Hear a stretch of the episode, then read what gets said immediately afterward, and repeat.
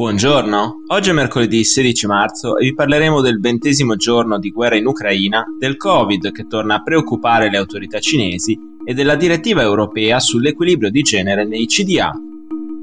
Questa è la nostra visione del mondo in 4 minuti. Ieri i premier di Polonia, Repubblica Ceca e Slovenia hanno raggiunto Kiev per incontrare il presidente ucraino Volodymyr Zelensky Stando a una nota condivisa dal governo polacco, lo scopo della visita è confermare l'inequivocabile sostegno dell'intera Unione Europea alla sovranità e all'indipendenza dell'Ucraina e presentare un ampio pacchetto di sostegno allo Stato e alla società ucraini. La missione è stata coordinata con il Presidente del Consiglio europeo Charles Michel e la Presidente della Commissione Ursula von der Leyen. La visita del primo ministro polacco Mateusz Morawiecki, del ceco Petr Fiala e dello sloveno Janez Janša è stata annunciata e condivisa con organizzazioni internazionali come le Nazioni Unite. Oltre alla missione diplomatica, la Commissione europea ha annunciato un quarto pacchetto di sanzioni economiche contro la Russia, con l'obiettivo di paralizzare la macchina bellica del Cremlino attraverso limitazioni alle operazioni delle aziende di Stato russe, ai commerci bilaterali e agli investimenti in diversi settori.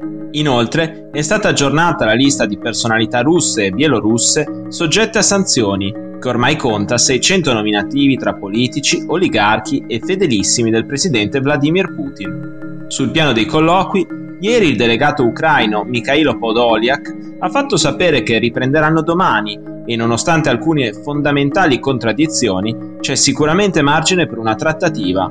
Intanto a Kiev si sono intensificati i bombardamenti aerei e missilistici russi e il sindaco ha annunciato un coprifuoco di 36 ore, cominciato alle 8 di sera ora locale di ieri e che terminerà alle 7 di mattina del 17 marzo.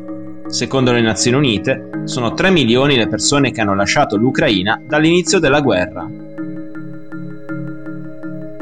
Da giorni la Cina è alle prese con una crescita esponenziale delle infezioni da coronavirus, nonostante la rigida politica dello zero Covid che continua a essere seguita dalle autorità di Beijing. Lunedì la Commissione Sanitaria Nazionale ha detto di aver registrato 3.507 nuovi casi sintomatici in una dozzina di province e comuni, in particolare nel nord-est del paese. Il giorno prima se ne erano contati 1.337, meno della metà. Quasi il 90% dei nuovi casi sintomatici confermati lunedì si concentrano nella provincia nord-orientale di Jilin, che ha vietato ai suoi 24,1 milioni di abitanti di viaggiare dentro e fuori la provincia senza prima avvisare la polizia locale.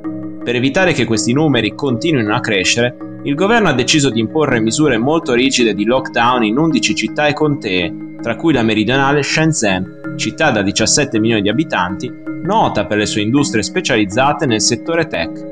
In totale, più di 30 milioni di cinesi si trovano in lockdown in questo momento. Secondo le proiezioni dell'Università di Lanzhou, queste misure permetterebbero di far rientrare l'ondata di contagi entro i primi giorni di aprile, fermandosi a un massimo di 35.000 casi sintomatici.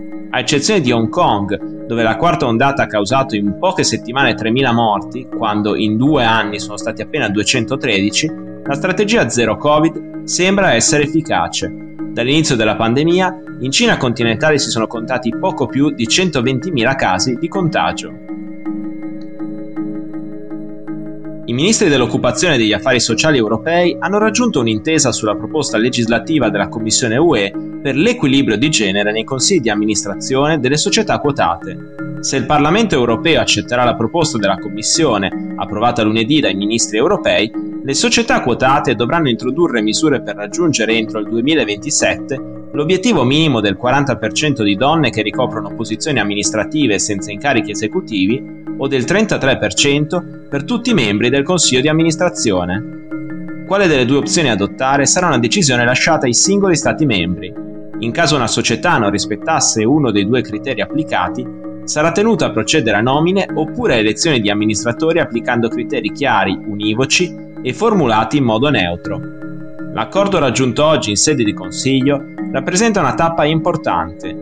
Chiedo il rapido avvio dei negoziati con il Parlamento europeo per giungere all'adozione definitiva di questa direttiva che consentirà di combattere il soffitto di cristallo che troppo spesso le donne devono ancora affrontare nel mondo del lavoro, ha scritto Elisabeth Borne, ministra francese del lavoro.